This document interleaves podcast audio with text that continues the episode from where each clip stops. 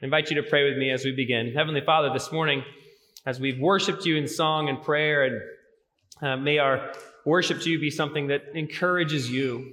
And God, as we open your word, may we know your heart for us better. In Jesus' name, amen. When I was a first grader, my family moved from the suburb of Atlanta named Smyrna, Georgia, up to northeast Tennessee to a town called Greeneville, Tennessee, right in the middle of my first grade year. Now, some parents may say, ah, it's a great time for kids to move. They're first grade. They'll make more friends. It was terrible. Have you ever moved during a school year? Any of you? a few of you, it's the worst ever. It doesn't matter if you're in first grade or fifth grade or a college, whatever. In the middle of the year, it's miserable. And so we get to Greeneville, and the first day of school for me, right in the middle of the year, it wasn't even like a semester change, just right in the middle, like a February something. And my dad drives me to school this day, and on the way to school, he can sense that I don't want to go at all. I'm not interested in going to school. We pull into the parking lot, and he parks the car a long ways away from the front door of the school. He can sense that there's some feelings going on, and I just start crying. I said, Dad, don't make me go. Please don't make me go. I don't want to go. He's feeling guilty because it was his job that made us move, and so he starts the car and we drive down the road and we go to this place called the Davy Crockett Dam. The Nolichucky River flows through Greeneville and the whole river dumps over this man-made dam. And so we, we were there for about an hour talking and throwing rocks into the water and just hanging out. And after about an hour, he said, well, Matt, let's, let's go back to school. And so we get into the car, we drive back to the school, and he parks in the same place a long ways away from the school. And, and I said, Dad, I don't want to go. I still don't want to go. So he gets out of the car and he walks up to the school and he comes back a few minutes later with two people. One was my teacher. Her name is Kathy Seeley. She comes up to the car door and I open the door and she says, Well, hello, Matt. I'm Miss Seeley. It's so good to meet you. Would you like to come to school today? Uh uh-uh. uh I don't care how nice you are. I don't want to go. And there was another person with her. It was Ryan McDonald. Here's a picture of him. These are the only pictures I could find of the two of us. I think this is at some adventure investiture. I'm not sure what I'm doing in the right picture, but that's all the pictures I had of this guy. Just a short kid. Uh, never met him before, but he was in my class. And he came over to the door and he said, Hey, I'm Ryan. Do you want to go to school? Well, I wasn't so sure, but was thinking about it now. And as we're just there kind of looking at each other, he reaches down and he takes off his shoe. These are the kind of shoes he was wearing. Here's a picture of them. There you go. Nothing says 1990 like Teenage Mutant Ninja Turtle Velcro shoes. He pops this stinky, smelly shoe off and he says, Would you like to call your mom? He hands me his shoe. Now I'm, I'm holding this strange kid's stinky, smelly shoe and he turns it over for me. And on the bottom of the shoe, the tread had been cut out to be a dial pad of a phone. This is long before cell phones, obviously. And I am holding this phone shoe and I, I pretend to dial. See, now we're having fun. I'm pretending to dial my mom. Now I hold this smelly shoe up to my face and have a pretend conversation with my mom. And I, I hand it back to him and he says, Come on, let's go to school. And that's all it took because now I had a friend. And we walked up to the school together and We've been friends for a very long time. A friend that I knew was on my side. A friend that I knew had seen me at my worst. He wasn't there to make fun of me that I was crying. He wasn't there to make fun of me that, that I was the new kid. He just was my friend no matter what. All throughout the New Testament, Jesus gets labels and gets defined in different ways. Some people called him a miracle worker. Some people called him a, a kind hearted preacher. Um, at one point, Jesus is, is preaching in Capernaum and he leaves the synagogue and there's a demon possessed man that's there. And the, the demon possessed man comes up to him and the demon inside says, I know who you are. You are son of the most high God.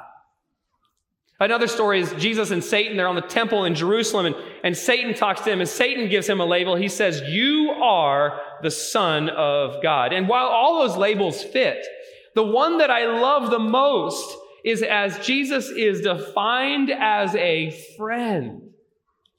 If you've got your Bible with you this morning, I invite you to open it to Matthew chapter 11, where we read just one verse and where you get to see Jesus defined as my favorite way.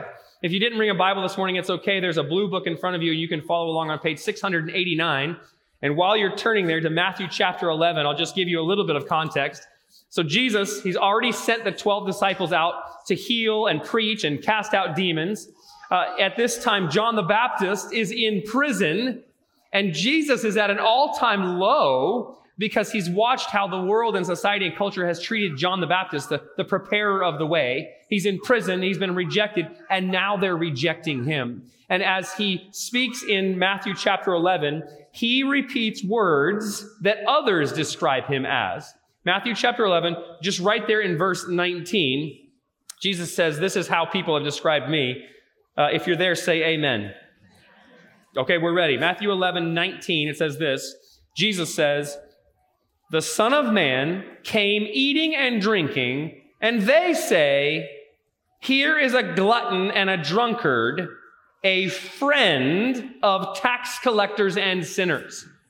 Now, if you've ever thought that there's ever sarcasm in the voice of Jesus, I think this is where it is. Because Jesus says, Yeah, you know what they say about me? They call me a friend of sinners and tax collectors. And you know what? I think Jesus loves this. I think he loves to be defined as a friend of tax collectors and sinners. He loves it. In fact, he's quoting them from another chapter. If you'll turn your page over to Matthew chapter 9, we get to see the original time that they called him this. Just a page over, Matthew chapter 9, verse 9. It's right in the middle of Matthew being called to follow Jesus. Matthew chapter 9, verse 9. Here's what my Bible says. Here's the calling. Matthew 9, verse 9. As Jesus went on from there, he saw a man named Matthew sitting at the tax collector's booth. Follow me, he said, and Matthew got up and followed him. While Jesus was having dinner at Matthew's house, many tax collectors and sinners came and ate with him and his disciples. When the Pharisees saw this, they asked his disciples, Why does your teacher eat with tax collectors and sinners? And on hearing this, Jesus said, It's not the healthy who need a doctor, but the sick. But go and learn what this means. I desire mercy, not sacrifice, for I have come, I have not come to call the righteous, but I've call, come for the sinners. And this is the best words ever coming from the Savior. It makes my heart happy when I hear these words. It, I have relief when I hear that Jesus came for the sinners. The Pharisees say, Why does Jesus eat with them? And Jesus says, It's because I'm their friend. Of all the defining words that we could use to describe Jesus, him being my friend makes me feel the best. I mean, how often have we, instead of calling him our friend, we've made him our enemy? Uh, so often we say, oh, Jesus is the one that puts the, the unreachable benchmark of perfection here. And he points out our faults that we can't reach it. When it's just the opposite. Jesus is the one that says, they're the ones that need me the most, and that's why I'm here. He says, I've come for the sick people, from the, for the worst people, the ones that can't make it. This analogy that Jesus uses as he talks about the doctor, I, I can't help but see the visual about how the doctor comes for the sick people. Oh, we've all been to the doctor's office. You, you signed up for your annual physical. You don't even need to go because you are the epitome of creation health, okay? You exercise daily. You drink all your water. You eat your fruits and veggies. You are healthy. You're fantastic, but you do it anyway because you should do it. And you go to the doctor's office you give them your insurance card, and the receptionist says, I'm sorry, we don't have you in the system, and you spend 10 minutes trying to figure this out. Have you done that before? I'm the only one, literally the only one this happens to? You guys are, are you're, you're scared, aren't you? It's okay. We can loosen up in here. It's all right. So you go sit down after they get, give you your paperwork, and you sit down in the doctor's office, and you look around the room to see who else is there. And over on the right, you see um, this guy. In fact, you can hear him before you see him and he is absolutely coughing up a lung. I mean, it's just a raspy hoarse cough, just coughing, coughing, coughing. You look over at him, kind of out of the corner of your eye, you see him light up a cigarette. He starts to smoke his cigarette, and as he puffs on the cigarette, he's fumbling in his pocket for his inhaler, and he rotates between the cigarette and a puff of the inhaler and back to the cigarette. He's coughing and coughing. It's, he's dying over there. You look over to the left, you see another guy Oh, he's been in an accident. He's got his leg propped up on a chair. He's wrapped it with God. There's a piece of pipe sticking out of his, is bleeding. His, his friend is there comforting him. He's, he's miserable. He's dying over there too. There's a kid in front of you with a mom, and the mom's got the kid wrapped up in a blanket, and the mom pulls out a thermometer because you always carry one of those around with you. And she takes the temperature of the child, and she says, 106? Are you kidding me? The doctor comes out. You're thinking, am I in the right place? Like, am I in the right doctor's office? Like, wh- where am I? Doctor comes out and he, he scans the, the, the room there. He's, he looks at this guy that's hacking up a lung. He looks at the guy that has a leg that's falling off. He looks at this kid that's basically dead. And he says, Ew, gross. Sir, you look healthy. Come on back. Let's do your annual physical. It doesn't happen. This isn't a real story. The doctor comes out and he says, No, no, no, no, no, no, no. I'm actually here for them. I'm here for the ones that are sick, the ones that are dying. I didn't come for the healthy ones. I came for the worst ones, the ones that need me the most. And when Jesus says that he's friends of tax collectors and sinners, he's saying, I came for the worst ones. I mean, nobody likes a tax, tax collector. I mean, even here in America, that's the worst part of the year, April 15, tax month. Terrible. And in the context of here, these tax collectors were the worst of worst. Uh, people hated them. They were the thieves of everybody's hard earned money. They were the, the cheaters. They were the ones everybody hated. In most people's minds, the tax collectors were the lowest of the low. And it's the lowest of the low that Jesus chooses to hang out with. He's not afraid of them. He's not grossed out by them. He's not worried what other people are going to think of him when he hangs out with them. He wants to be with them. And because this is the heart of Christ, the worst of the worst, they know they're safe with him. Luke 15 puts it this way. Here it is on the screen. The tax collectors and the sinners, they were all drawing near to him. They knew it was a safe place to be with Jesus. They knew they could truly be themselves with him. It's not like Jesus was cool with their sins, like, yeah, yeah, they don't matter. That's not it at all. But he knew that the best way to get sin out of their life was to fill their lives with Jesus. And so he said, Come near me. I want to be with the worst of the worst. You can be with me. They were at ease with him. They sensed something different. When everybody else held them at arm's length, Jesus offers them the closeness of hope. In fact, Jesus is really simply pulling them closer and closer to his heart. You know, when we think about friendships, everybody has friends, and, I think there's different layers of friendship. In fact, I made this beautiful graph for you. Here it is. I know you can't read it. Here we go. Ready? There we go. You can't read it. Doesn't matter. I'll tell you what it is. The, the, the, circle of friendships, you've got the strangers and the outermost circle. This is like when you're in Publix and you're, you're walking down the cereal aisle looking for the BOGO deals and you pass somebody going the other way. You don't care that they're there. They don't care that you're there because you're strangers. Just keep on walking. You go to the next level, the acquaintances. Now, this is a little different. These are the kind of people that you sit on the same pew at church with. You might know their name. Uh, maybe you have intramurals with their kids, or, or you went on a Pathfinder camp out with them, and you laughed a little, and you, you, you know what they do. You, you roasted s'mores together, but you're not even like fist bump friends yet. You're just kind of like acquaintances. You know, you know about them, they know about you. It's just kind of a cool thing, but that's it. Then you've got the next layer, which is the friends layer. Now, you extroverts, you think everyone's in this layer. You just love everybody. You introverts like me, kind of like you're selective on your friends, but you have, you've got some friends in there.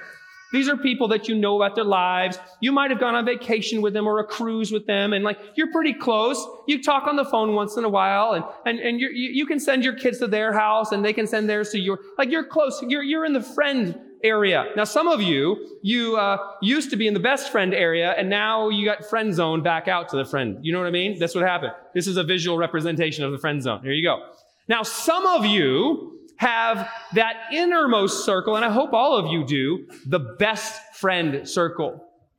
It might only be one person in your life, maybe two, like peanut butter and jelly up here. These are the people that really know you know you. These are the people you can really be the true self with. These are the kind of people that you can send Instagram reels to that are slightly inappropriate. You have some friends like that? You need Instagram, is what you need, or better friends. These are the kind of people that you can really like pour your heart out to, that you can cry with, that they can truly see who you are. This is the most intimate level of relationship. Best friends really get you. They're the ones that you feel safe with, really safe with. These are the friends that you can be real with, that they, they will accept you no matter what you're like. Good, bad, ugly, all of it. Dane Ortlund, he's the author of that book that we've been using, Gentle and Lowly. He puts it like this. He says, on the screen, he says, In Jesus Christ, we are given a friend, I would say a best friend, who will always enjoy rather than refuse our presence. This is a companion whose embrace of us does not strengthen or weaken depending on how clean or unclean, how attractive or revolting, how faith, who faithful or fickle we presently are. That's a best friend is what that is. And you have best friends and you know what it's like, but even with your bestest best friends, it's still hard to openly share your most vulnerable parts of your being. It's hard to be that real with someone. I mean, even in a marriage, it's easier to be naked physically than to be naked in our inmost beings. But with Jesus, he's the friend that lives at the very center of that best friend relationship, a friend with no limits, with no ceiling as to how much he'll put up with, with a non judgment that is always there for you, no matter how ugly or awful you really are. That's a good friend. In the book of Revelation, Jesus, he's talking about the church in Laodicea. Uh, you, you know the seven churches, and, and oftentimes we are that church of Laodicea. Uh, Jesus describes you and me like this. He says, You, Forest Lake Church, are wretched, pitiful, poor, blind, and naked. Now, I don't know if you're uncomfortable this morning, but it's about to get real uncomfortable in here. This is about as vulnerable as you can get wretched, pitiful, poor, blind, and naked. You're distraught, you're sad, you're worthless, and you're buck naked. You can't get any more vulnerable. That's the real you. That's the honest truth. That's the reality of who you are at the core. But, but watch what happens. Watch what Jesus is doing to this church. Just three verses later, here's what he says. He says, I stand at the door and I knock. And if anyone hears my voice and opens the door, I will come in and eat with that person and they with me. Now, I don't blame you if you're terrified of this situation because it's kind of a worst case scenario. You're at home, you just got out of the shower and the doorbell rings. You're naked. The doorbell rings. Who is it? Is it the Amazon driver? Uh, uh, is, is, it Vision Solar coming to give you a, a new bid for, for solar panels? Is it your friend, your neighbor that they come? It doesn't matter who it is because you are in your most vulnerable state ever. You're not answering that door. I don't care if you got a hot pizza coming. You're not answering the door. Just leave it at the door, please. You're at the most vulnerable state. You're never going to let them in. Isn't it funny how when we are naked, we are so incredibly vulnerable? When I went from uh, high school to college, this transition, it was very memorable in my mind because I went to Georgia Cumberland Academy, GCA, and uh, the way their door, the bo- boys' dorm is set up, they have four halls for the different classes, freshmen, sophomore, junior, seniors. And on the hall, every hall has one bathroom, and it's a standard bathroom. It's got toilets and urinals, and there's four showers. Uh, they have individual showers with a shower curtain. It doesn't matter. It Doesn't matter if anybody else is in there. You just go in your shower, pull the curtain, you do your thing, whatever. Put your underwear on, go back out with life. It's, it's, it's no big deal. But as I'm going to Southern, all I remember hearing about were the gang showers. Fellas, you go to Southern? Anybody? You, you know what I'm talking about. Yes. Uh, and as a, as a dude, even though dudes are dudes, whatever, it's still terrifying to think of gang showers.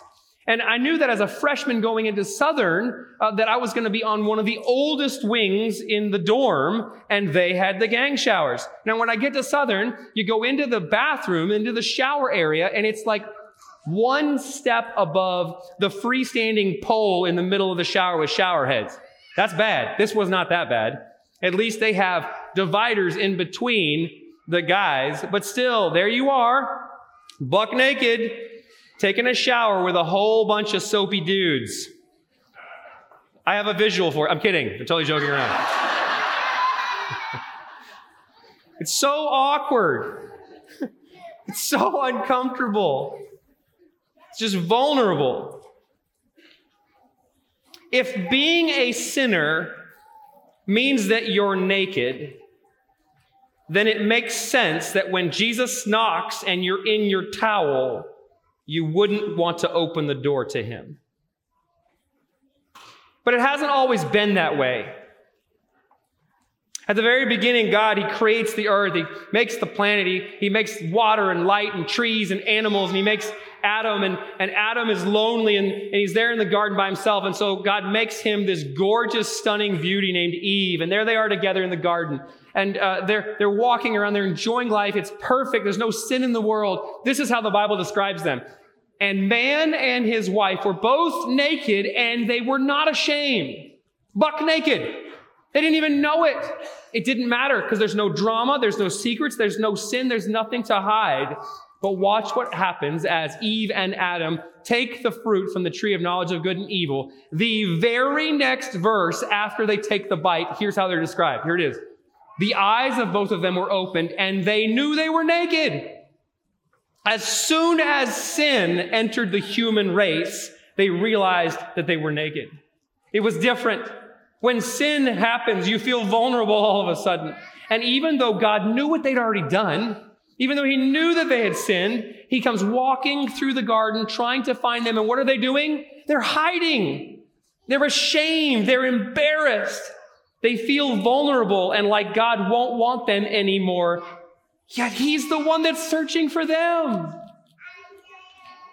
If there ever was a doubt in your mind about what the heart of Christ looks like, it's this idea right here. Let's put it on the screen for you. When you sin, it's Jesus that searches for you. Why is it that when we sin, we feel like we want to run away from God and hide from Him? It's just this natural. He, he already knows. Because we sin, we feel this being exposed and we feel vulnerable. And when Jesus knocks, he already knows your most vulnerable state, what it looks like. He knows the sin in the deepest crevices of your heart. He already knows your failures and your, your flaws and your fa- faults. He knows your weaknesses. He knows it all. And in spite of knowing it all, he still wants to hang out because he's the best friend you could ever have. He wants to sit at the table with you and eat and drink and laugh and cry and just be with you. He doesn't run away from you at your worst. In fact, he does just the opposite and runs toward you. Listen, if sin was nakedness, then Jesus loves you despite your stretch marks. If sin was nakedness, then Jesus loves you despite your spare tire muffin top. If sin was nakedness, then Jesus loves you despite your hairy back and all your moles. He knows the worst of you, and it draws him to you because that's where you need him the most.